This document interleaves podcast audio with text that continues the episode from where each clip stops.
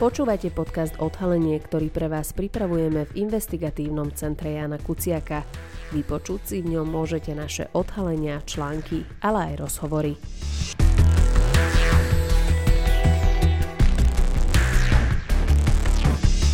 Dnes rozhovor o bývalom šéfovi kontrarozviedky, ktorý sa skrýva v Bosne. Po dvoch expolicajtoch Kučerkovi a Kálavskom si Bosnu ako útočisko vybralo aj bývalý šéf kontrarozviedky SIS Peter Gašparovič. Ten bol právoplatne odsúdený za korupciu, no z väzenia sa dostal na podmienku po takmer 20 mesiacoch. Napokon však Najvyšší súd v januári rozhodol, že mal dostať vyšší trest. Kašparovič pred rozhodnutím ušiel do Bosny a Hercegoviny, usadil sa v mestiečku Mostar, kde si môže počkať, ako jeho prípad dopadne a ako ho ovplyvní novelizácia trestných kódexov. O tom, za čo presne bol odsúdený, čo v Mostare robí a či je vôbec technicky na úteku sme sa bavili s reportérom ICJK Tomášom Madleniakom, ktorému sa podarilo odsúdeného Kašparoviča vypátrať. Keď sme sa naposledy bavili o Bosne, a skrývali sa tam dvaja expolicajti z vojny v policii Kučerka a Kálavsky. Teraz sme vydali pokračovanie článku, podľa ktorého si ako útočisko vybral tento balkánsky štát aj bývalý šéf kontrarozviedky Peter Gašparovič. Prečo je jeho persona zaujímavá? To je, to je dobrá otázka. Um, prečo je jeho persona zaujímavá? No akože zaujímavý je už len preto, že je to vlastne vedúci kontrarozviedky SIS. Čiže on nebol šéfom celej Sisky, ale bol to pomerne vysoko postavený Siskár a zaplietol sa do korupčného škandálu. Preto je jeho persona zaujímavá, pretože tá, tá vec, e, za ktorú si vlastne aj odsedel takmer 20 mesiacov, bola pôvodne vyšetrovaná dokonca ako vydieranie jedného podnikateľa. Bol to podnikateľ, ktorý mal takú relatívne asi celkom úspešnú firmu na plastové okná a iné hm, takéto plastové rámy a podobne. Tá mala celkom vysoké tržby v rekordnom roku, myslím, že to bol najviac zarobili v roku buď 2017 alebo 2018. Asi 2017 tam bola tá tržba až nejakých 27 miliónov eur. A vtedy prišla finančná správa a zablokovala mu všetok majetok. A nie je úplne jasné, že, uh, pretože on to potom nahlásil celé ako vydieranie a, a vlastne dodnes tvrdí, že bol v tom celom iba ako poškodený, ale tá jeho úloha tohto podnikateľa nie je úplne jasná. Jasné je iba to, že nejakým spôsobom sa snažil od, odblokovanie tohto majetku, pričom treba zdôrazniť, že šéfom kriminálneho úradu finančnej správy bol vtedy Ľudovít Mako, ktorý mu teda tie, tie jeho aj účty a iný majetok tej jeho firmy zablokoval. No a on sa nejakým spôsobom postupne dostal k nejakým pochybným ľuďom, ktorí mu radili, ako vlastne z tejto šlamastiky vonku, ako sa tým, z tých, tých uh, problémov s finančnou správou zbaviť. A takto sa postupne nakontaktoval až na dvoch ľudí z Slovenskej informačnej služby, a jedným z tých ľudí bol teda šéf kontrarozviedky Gašparovič. A tam prebehli také naozaj až absolútne kuriózne stretnutia, že oni sa stretli prosím pekne vo wellness centre, priamo v saune údajne eh, hotela Zochová chata v Modre pri Bratislave. A vraj v tejto saune mu teda uh, tí dvaja siskári, jeden, jeden bol Beňa, druhý bol teda Gašparovič, uh, mu povedali, že uh, ako to má spraviť a že keď teda chce, aby tie jeho problémy sa vyparili, tak im má dať e, minimálne 350 tisíc eur. A čo je celkom vysoká čiastka, ale údajne mu teda, akože, ale respektíve to už potvrdzujú aj nejaké tie rozsudky, no mu povedali, že, že nech sa nebojí, a, že keď teda zaplatí, že keď sa osvedčí, a, tak sa mu tie peniaze ešte aj potom vrátia, lebo však budú kamaráti a potom si môže požiadať o nejakú o, vratku DPH aj ak napríklad nebude úplne opodstatnená tie peniaze sa mu vrátia. No a on takýmto spôsobom teda im tie peniaze doručil, nie teda im konkrétne priamo do rúk, ale takému ďalšiemu aktérovi celej kauzy. To bol taký policajt, ktorý sa volal Vičan a ten vlastne bol potom neskôr súdený spolu s Gašparovičom. No a on mu odovzdal takých 200 tisíc eur, a myslím, že v niekoľkých čiastkách, ak sa nemýlim, niekde na nejakom parkovisku. No a oni si potom uh, všetci štyria, teda dvaja siskári, jeden policajt Vičan a, a Ľudovit Mako, uh, tých 200 tisíc rozdelili, takže každý dostal po 50 tisíc za to, že mu teda ten majetok odblokujú a bola by to ako bezproblémová korupčná kauza pre nich všetkých, keby sa im to celé neskomplikovalo potom asi o 2-3 mesiace neskôr, potom ako im tie peniaze dal ten podnikateľ, a volal sa Bočkaj, tak on došiel na policiu a celé to nahlásil ako vydieranie. A, a to je vlastne ten moment, kedy nevieme úplne posúdiť, že či je on v tom celom naozaj teda iba nejaký úplne že poškodený, nevidný podnikateľ, ktorému neprávom finančná správa zablokovala majetok, alebo proste nejakým spôsobom sa pôvodne dobrovoľne podielal na tej korupcii a potom zmenil názor. Ale to v zásade nie je podstatné, lebo čo je podstatné je, že aj súdy už potvrdili, že Gašparovič teda spolu s tými svojimi komplicmi zobral pomerne vysoký úplatok, zneužil teda právomoci verejného činiteľa a síce zo zneužitia právomoci to, tento paragraf konkrétne mu neprisúdili, ale špecializovaný trestný súd potom akože po nejakej dobe, keď sa to konečne vyšetrilo, jeho zobrali do väzby až e, v roku 2020, keď sa začala taká tá veľká vlna zatýkania. Najprv bola akcia Božie mlyny z akcie Božie mlyny potom vyplynula akcia Judáš. To je tá akcia, v rámci ktorej zatkli okrem iných aj Lučanského. No a popri nej zatkli vlastne aj účastníkov tejto korupčnej kauzy, vrátane Petra Gašparoviča. A on od decembra 2020 sedel vlastne v base, najprv, o, najprv teda iba vo väzbe, a potom ho špecializovaný trestný súd odsúdil na 11 rokov, ak sa nemýlim, za príjmanie úplatku. No ale potom sa tam, tam ešte celé trošku skomplikovalo, pretože o, zhruba pol roka neskôr o tom celom rozhodol aj najvyšší súd, samozrejme, pretože Gašparovič sa na, sa na najvyšší súd odvolal, lebo nesúhlasil s tým svojim odsudením na, na 11 rokov a mimochodom mal aj zaplatiť pokutu 50 tisíc eur, teda presne vo výške toho úplatku, ktorý zobral. No ale najvyšší súd potvrdil síce jeho vinu, ale taká veľmi zaujímavá a nečakaná vec sa tam stala, že zmenil kvalifikáciu toho jeho, toho jeho trestného činu z príjmania úplatku na prečin nepriamej korupcie. A to je akože o dosť nižší ako keby stupeň trestného činu, sú za to oveľa nižšie trestné sadzby, aj mu za to uložili vlastne iba 22 mesiacov v base a on už mal pomerne veľa odsedené uh, vo väzbe, takže nastúpil síce do výkonu trestu normálneho, alebo pár mesiacov už v auguste 2022 ho definitívne krajský súd prepustil, lebo dokonca pri prečine myslím, že potreboval mať odseden, odsedenú iba polovicu z toho 22-mesačného trestu a on už v auguste 2022 mal odsudený, odsedených takmer 20 mesiacov. Takže ho prepustili, nedali mu dokonca ani len probačný dohľad, ani žiadne nejaké obmedzenia, že sa nesmie stretávať s inými osobami alebo nesmie odísť z územia Slovenskej republiky, čo sa bežne dáva. Ale jemu to nedali, lebo teda naozaj mal akože z toho právoplatného trestu veľa odsedené. A tak teda vyšiel von. No a tým by akože celá tá story mohla vlastne skončiť, že dobre, bol teda právoplatne odsudený, dopustil sa korupcie, odsedel si toľko, koľko mal a prečo sa o ňom vôbec bavíme. No, ten jeho prípad ďalej pokračoval tým, že potom, čo ho prepustili, tak sa zobudila špeciálna prokuratúra a, a až vtedy podala dovolanie na najvyšší súd.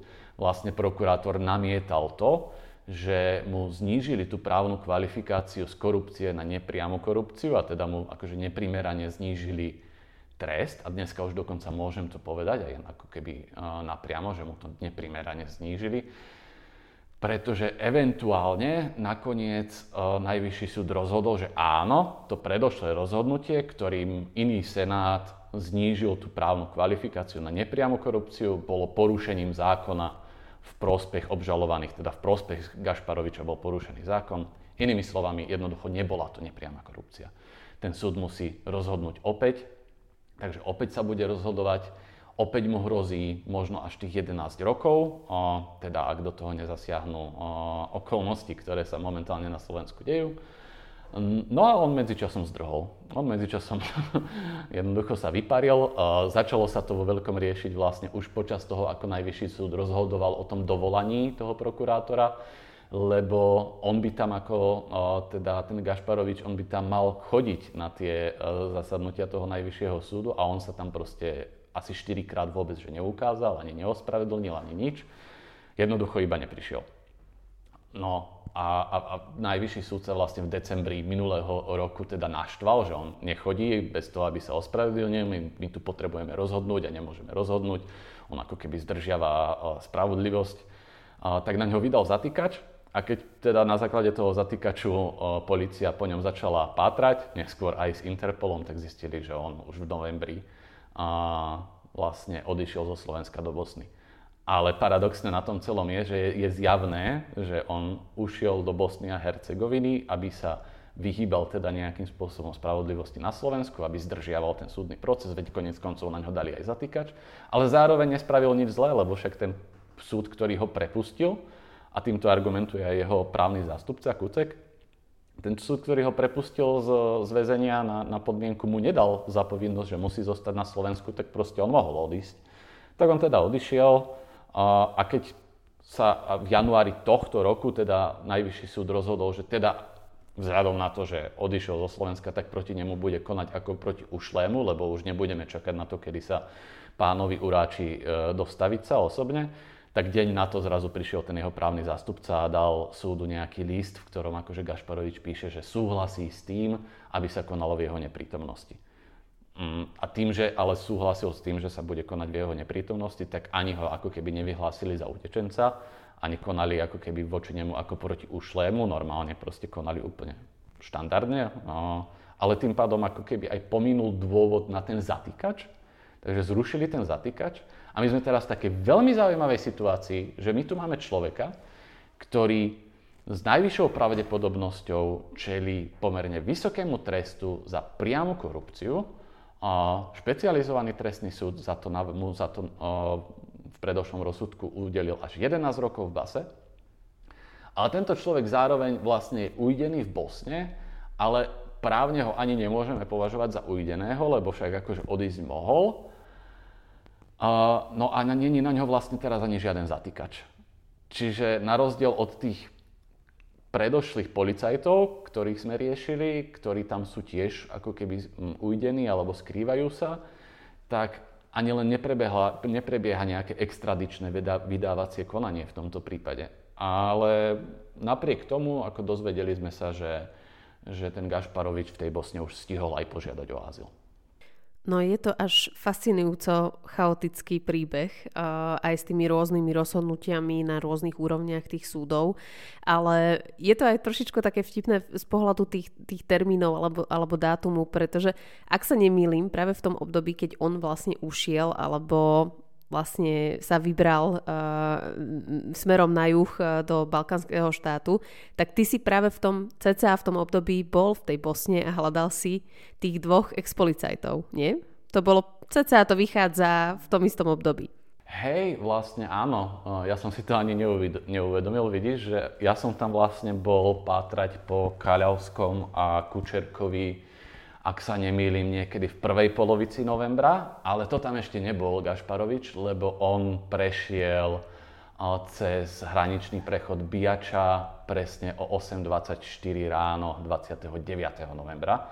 Takže prišiel tam až neskôr a nevedel som o tom ani ja, ani nikto iný. Ja sa priznám, že až tak blízko som ten jeho prípad, ako vnímal som ho, ale až tak blízko som ho nesledoval a skôr som sa sústredil na teda tých policajtov z vojny v policii. A dozvedel som sa o tom, že je e, tam ďalší človek zo Slovenska a vlastne vtedy, keď najvyšší súd oznámil, že proti nemu bude konať ako proti ušlému. Lebo to zrazu prišla taká minúta po minúte, alebo takéto nejaké hlásenie mi na mobil, že ďalší Slovák sa skrýva v Bosne, tak som si povedal, že ty kokso, na, na toto sa idem teda pozrieť, že čo to má znamenať a hneď som tam proste videl ten istý vlastne modus operandi, ktorý sme práve prednedávnom uh, popísali. A v, prvej, v prvom momente ma ani nenapadlo, že by som znova akože do Bosny išiel uh, ho hľadať, iba som vlastne hneď napísal uh, kolegovi Ninovi Bilajacovi uh, z Balkánskeho investigatívneho uh, centra Detektor, a s ktorým som teda pátral aj po tých policajtoch. že pozeraj na to, že ďalší Slovák obvinený z korupcie, alebo dokonca vinný z korupcie, sa zase skrýva v Bosne. A, a aj tá Ninová reakcia bola taká, že, že to nemyslíš vážne, akože, tak akože hneď mi to prelož, prosím ťa. Začali sme sa na to najprv smiať a potom sme sa na to pozerali, že dobre, že toto musíme, uh, musíme teda uh, nejakým spôsobom spracovať. Musíme zistiť, kde sa, kde sa skrýva. A akože aj sa nám podarilo pomerne rýchlo zistiť tú jeho adresu v Mostare. A aj sa nám podarilo ako keby zistiť postupne nejaké zaujímavé, zaujímavé súvislosti. Napríklad, že on sa teda skrýva v Mostare, čo je teda tretie už miesto v Bosne a Hercegovine, kde sa skrýva nejaký Slovák.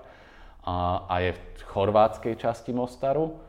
A tí dvaja policajti, po ktorých sme patrali predtým, tak jeden z nich je v Sarajeve, Marian Kučerka v bosenskej časti alebo moslimskej časti Bosny a Hercegoviny a tretí, uh, Jan Kaľavský, je v Trebine, teda v srbskej časti Bosny a Hercegoviny. Čiže ono to na prvý pohľad vyzerá skoro tak, že ako keby sa niekto snažil ich tam rozmiestniť, že každého do nejakého troš, trošku inej časti, nech to není príliš podozrivé, že sú všetci na jednom mieste alebo na jednej adrese.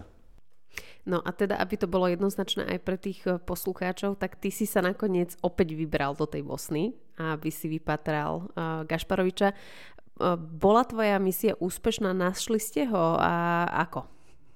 Hej, hej, tak to už som trošku predbehol, že áno, našli sme ho. A, a bolo to také, tiež také zaujímavé, a, trošku také James Bondovské, lebo sme teda mali informáciu, že v ktorom meste je.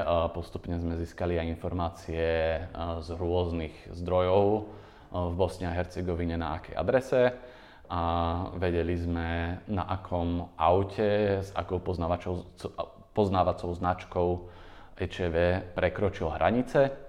Tak sme teda, ja som doletel do Sarajeva a kolegovia Nino a NS ma naložili do auta a rovno sme išli do Mostaru. Sme si zaplatili nejaký hotel, ale my sme sa ešte ani neubytovali na tom hoteli. Rovno sme sa išli pozrieť na tú adresu, lebo sme boli zvedaví a došli sme tam, iba sme vystúpili z auta a pozeráme, že je tam čierna Škoda Superb, taká krásna, luxusná, s bratislavskými poznávacími značkami. Tak som si vytiahol ten papierik, na ktorom som mal poznačenú tú EČVčku a sedelo to, takže sme hneď vedeli, že to, že to je on. A hneď sme sa začali snažiť uh, teda nejakým spôsobom zistiť, že, že či tam naozaj býva. Ale najprv to vyzeralo že nebude iba tak polovične naša misia úspešná, lebo trvalo nám to dokopy, myslím, 3 dní, čo sme tam strávili. Aj sme pomerne veľa času strávili tak, že sme iba doslova sedeli v aute trošku tak akože skrytí a čakali sme, že či náhodou nevíde.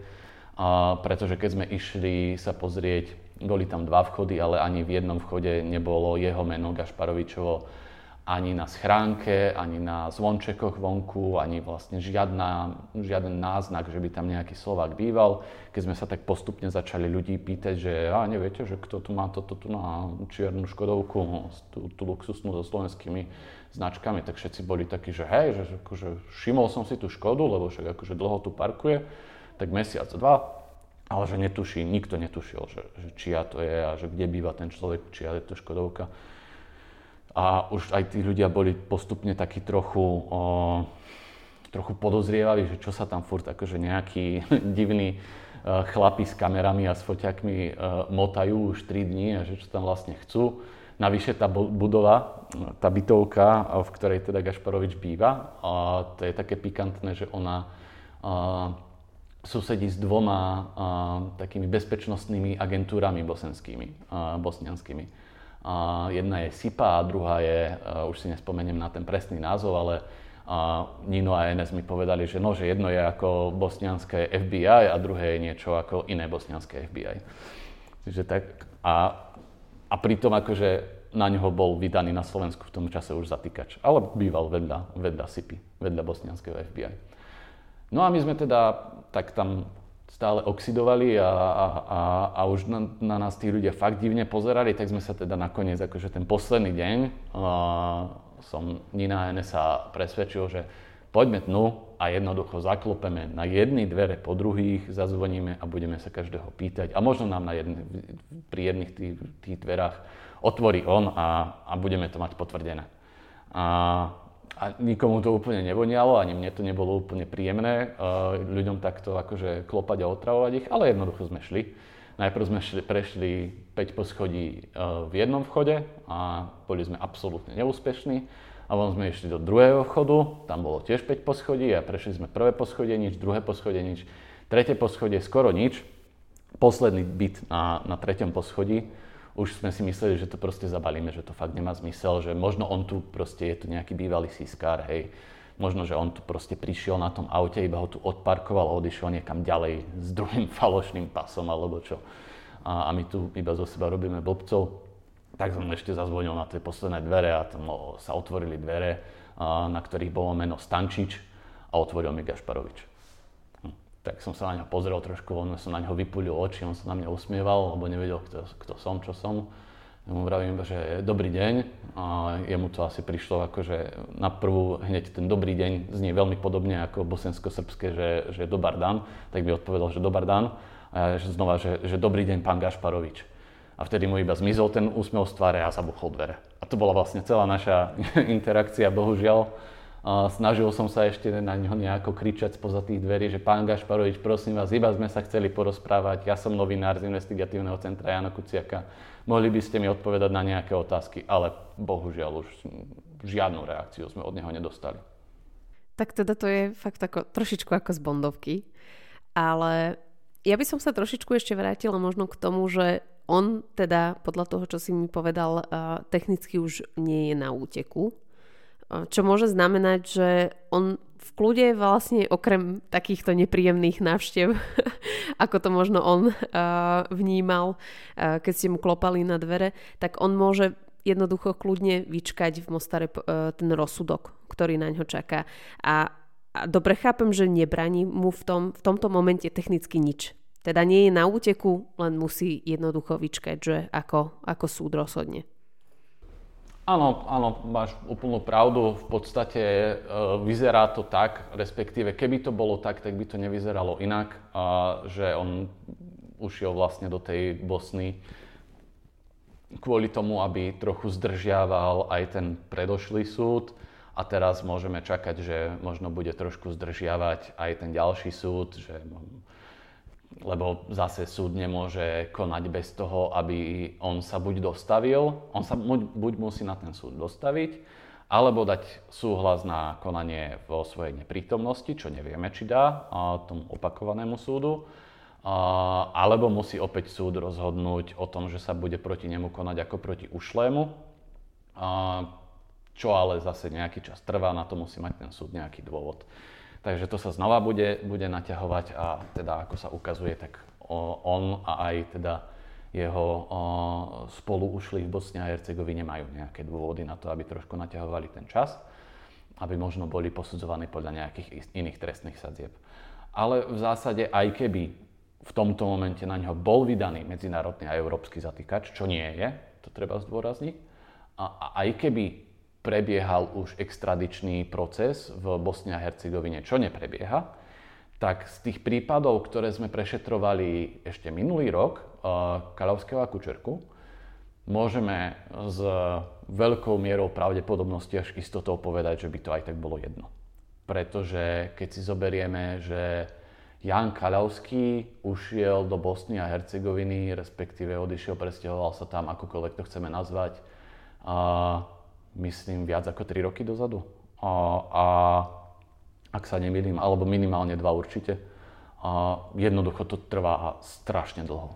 A, a trvá to tak dlho z rôznych dôvodov. A jedným z tých dôvodov, podľa toho, čo sme zistili, je aj nejaká objektívna byrokracia v Bosne a Hercegovine, ktorá proste trvá, to extradičné trvanie proste trvá, oni požiadajú o azyl, o politický azyl, trvajú na tom, že na Slovensku sú politicky prenasledovaní, takže v tej Bosne to musia posudzovať súdy, to tiež trvá nejaký čas, ale aj tak v iných prípadoch rôznych azylantov, utečencov z Blízkeho východu alebo z Ruska, ktorí sú v Bosne a Hercegovine, tak štatisticky priemerne to trvá nejakých 7 mesiacov a v prípade týchto minimálne dvoch, hej, Kalavského a Kučerku, to už trvá o mnoho dlhšie než tých 7 mesiacov.